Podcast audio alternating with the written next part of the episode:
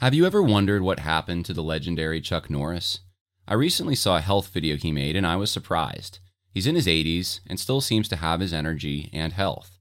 He says he's even stronger, has more stamina, and plenty of energy left over for his grandkids since making one simple health change that helps his digestion and nutrition. He says he still feels like he's in his 50s. His wife made the same change and she's never felt better. She says she feels 10 years younger and she has energy all day. Many of us do not include the fruits, vegetables, and other herbs that increase health and energy in our own diets. Chuck Norris made a special video that explains how he incorporated these things with one simple product. You can watch it by going to mymorningkick.com forward slash Harris. It may change your approach to your own health. Once again, that's mymorningkick.com forward slash Harris. Is Martin Luther anti Semitic?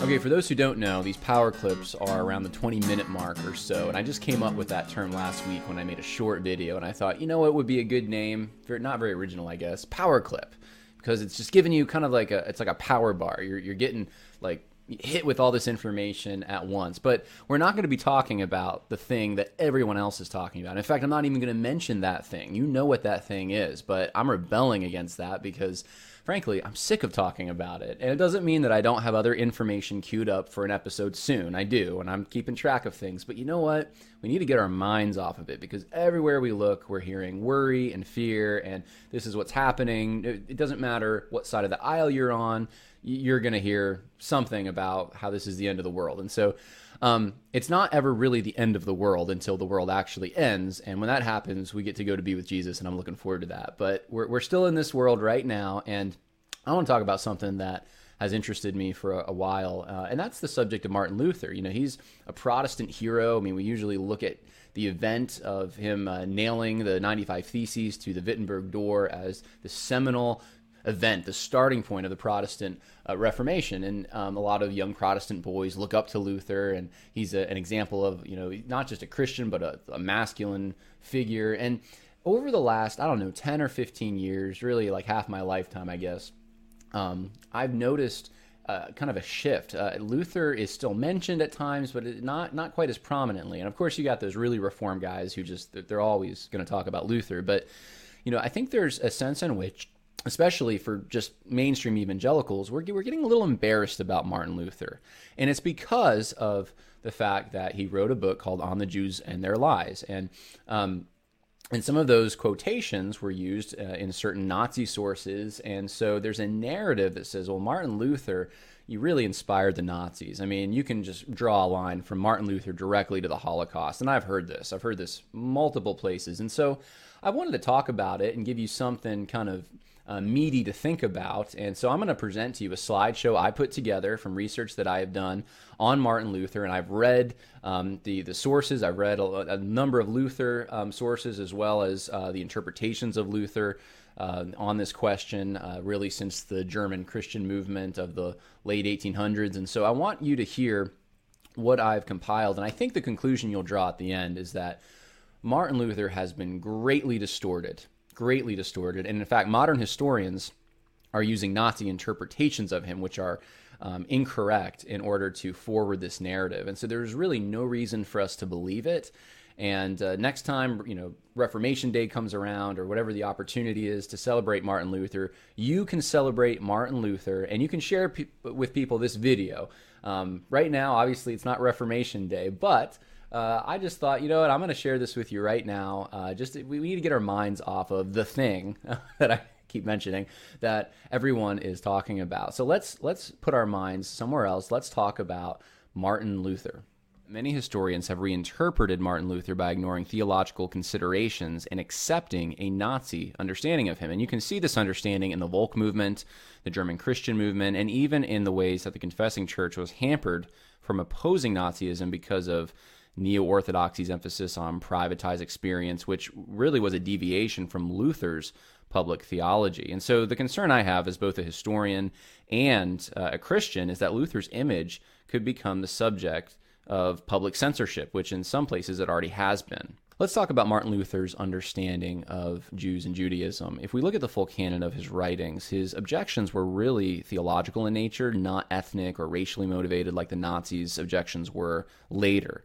And so, if you look at, for instance, the first lecture on the Psalms, he says that Jews are heretics, but it's because of their rejection of Christ.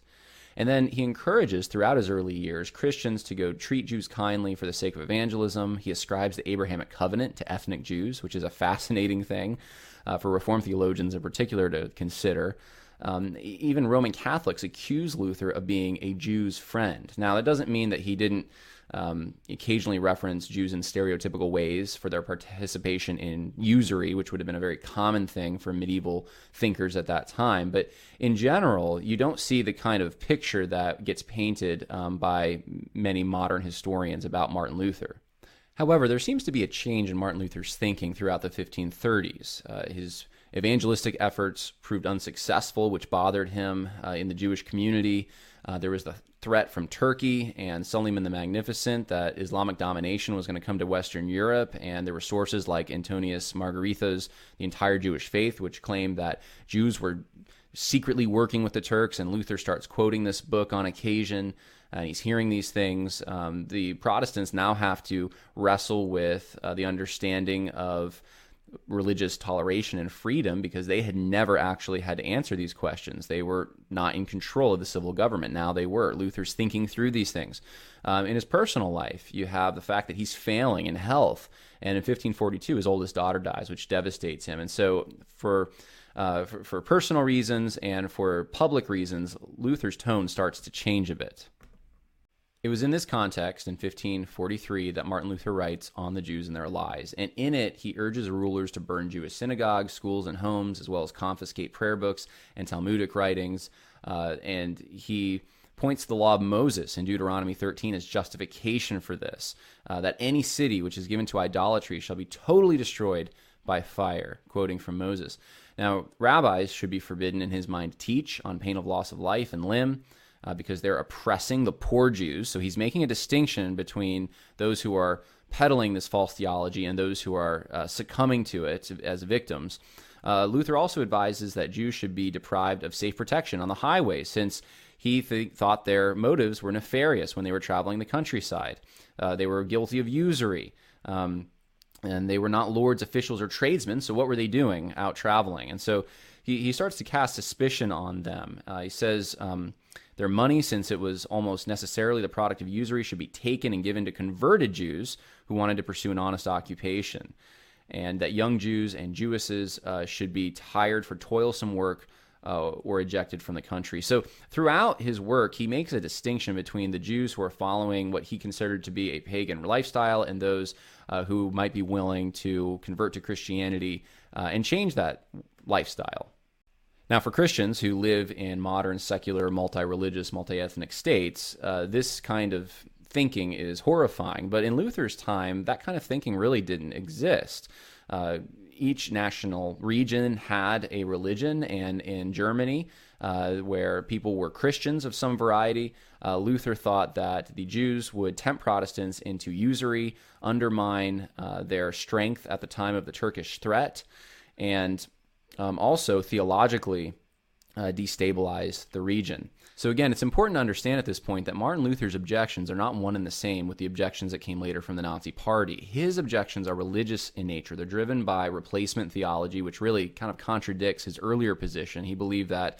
Uh, that the new covenant um, demonstrated that the imperial laws uh, must be applied to Jews. Uh, so they were under German law, not Mosaic law and uh, he didn't like the fact that they operated under a different system. And so at that time, that was a very common way of thinking. Now, let's stop for a moment and talk about what Luther wasn't saying. He wasn't making universal statements about all ethnic Jews. Uh, in fact, he said that Christians, if they did not fear God, they could receive a fate more terrible than the Jews. So, this was definitely a spiritual problem in his mind. Uh, his seven point plan uh, for what rulers should do in this situation did not apply to converted Jews. Thomas Kaufmann says that the idea that On the Jews and Their Lies could be used as a binding manifesto of anti Semitism would never have occurred to Luther.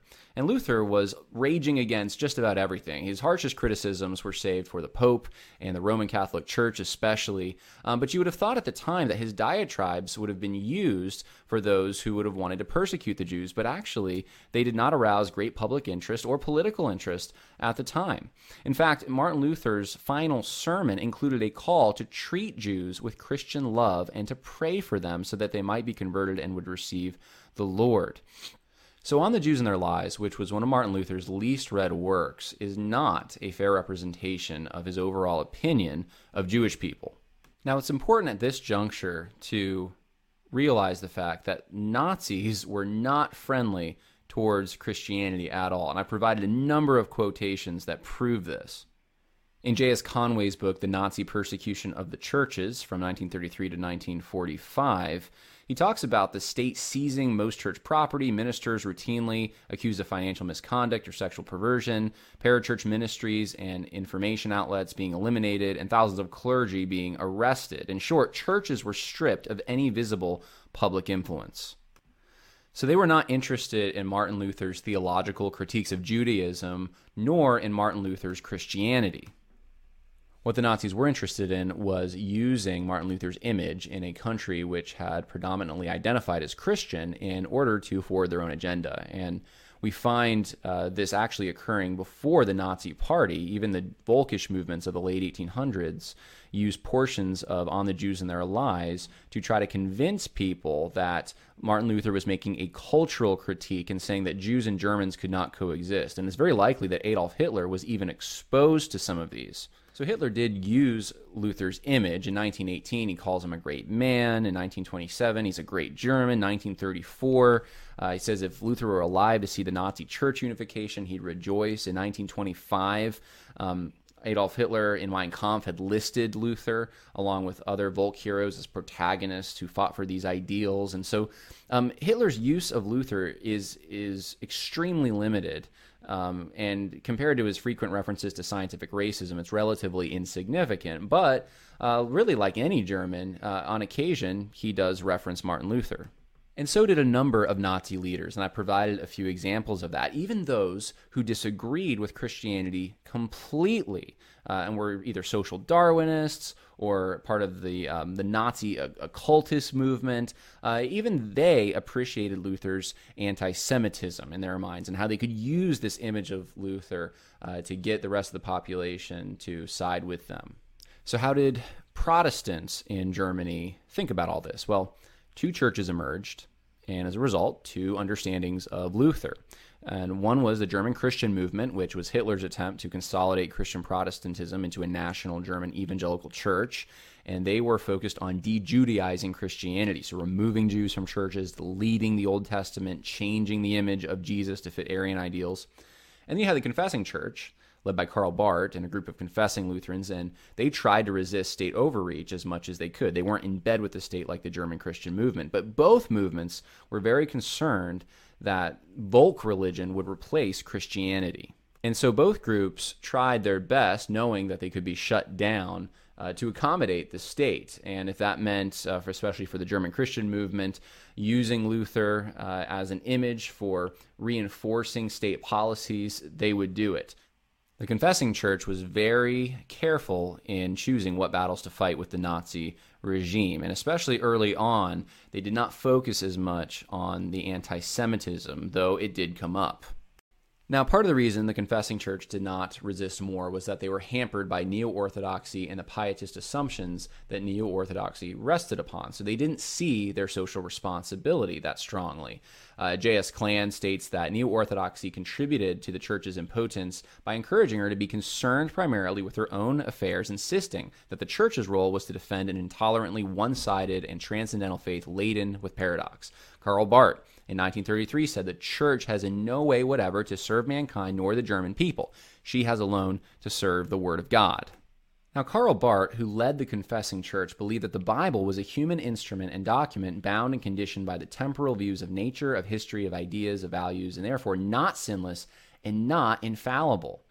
He tried to legitimize Christianity by relegating it to the realm of transcendent experiences, thus rejecting natural revelation and neutralizing modern attacks on inerrancy or the supernatural. And in the process, though, the church lost its prophetic capability. Faith was privatized, and common ground between the church and other institutions eliminated.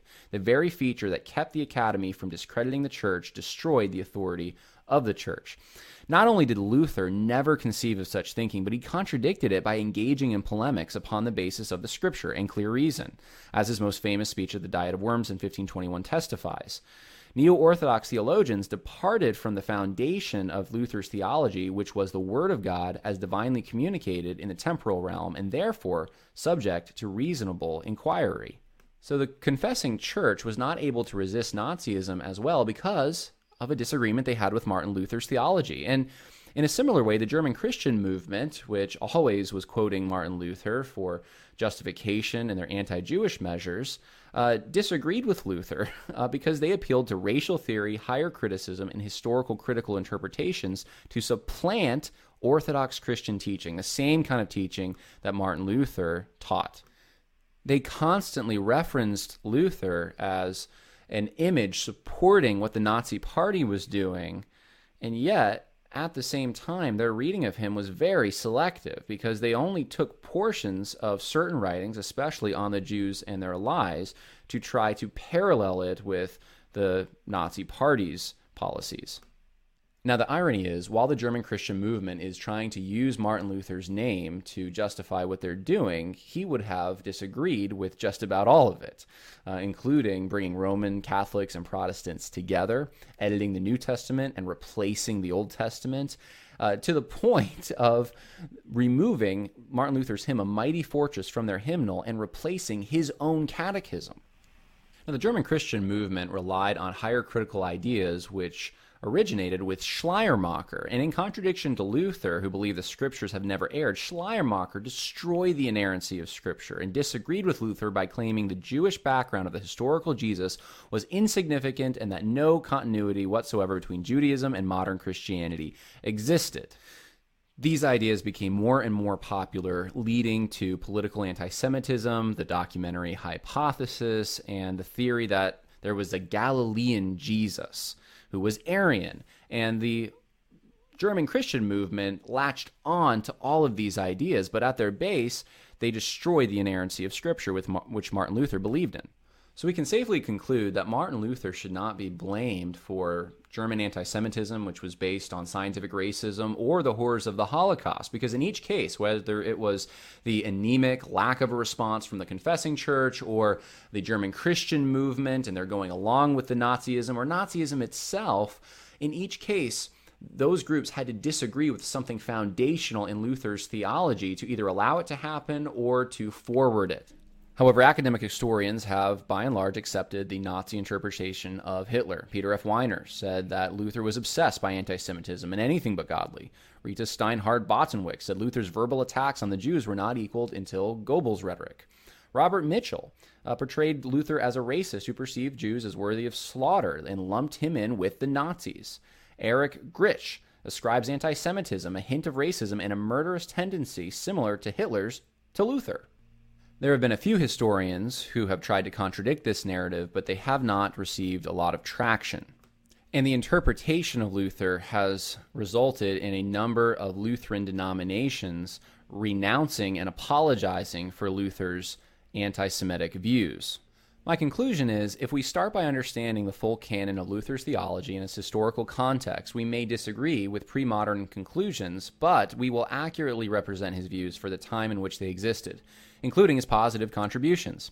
Finally, we will keep from abusing and distorting his image in the way both the Nazis and many modern historians have done.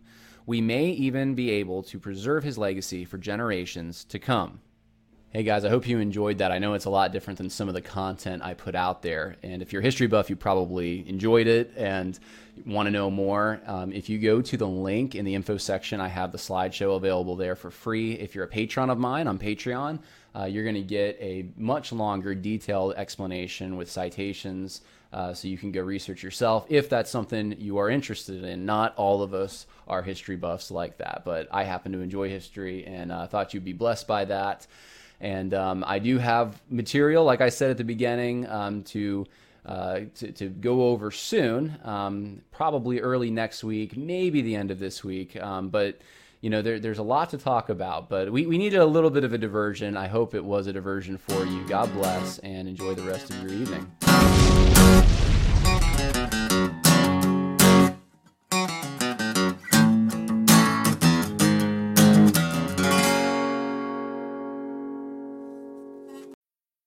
Need mealtime inspiration, it's worth shopping Kroger, where you'll find over 30,000 mouthwatering choices that excite your inner foodie. And no matter what tasty choice you make, you'll enjoy our everyday low prices, plus extra ways to save, like digital coupons worth over $600 each week. You can also save up to $1 off per gallon at the pump with fuel points. More savings and more inspiring flavors make shopping Kroger worth it every time. Kroger, fresh for everyone. Fuel restrictions apply.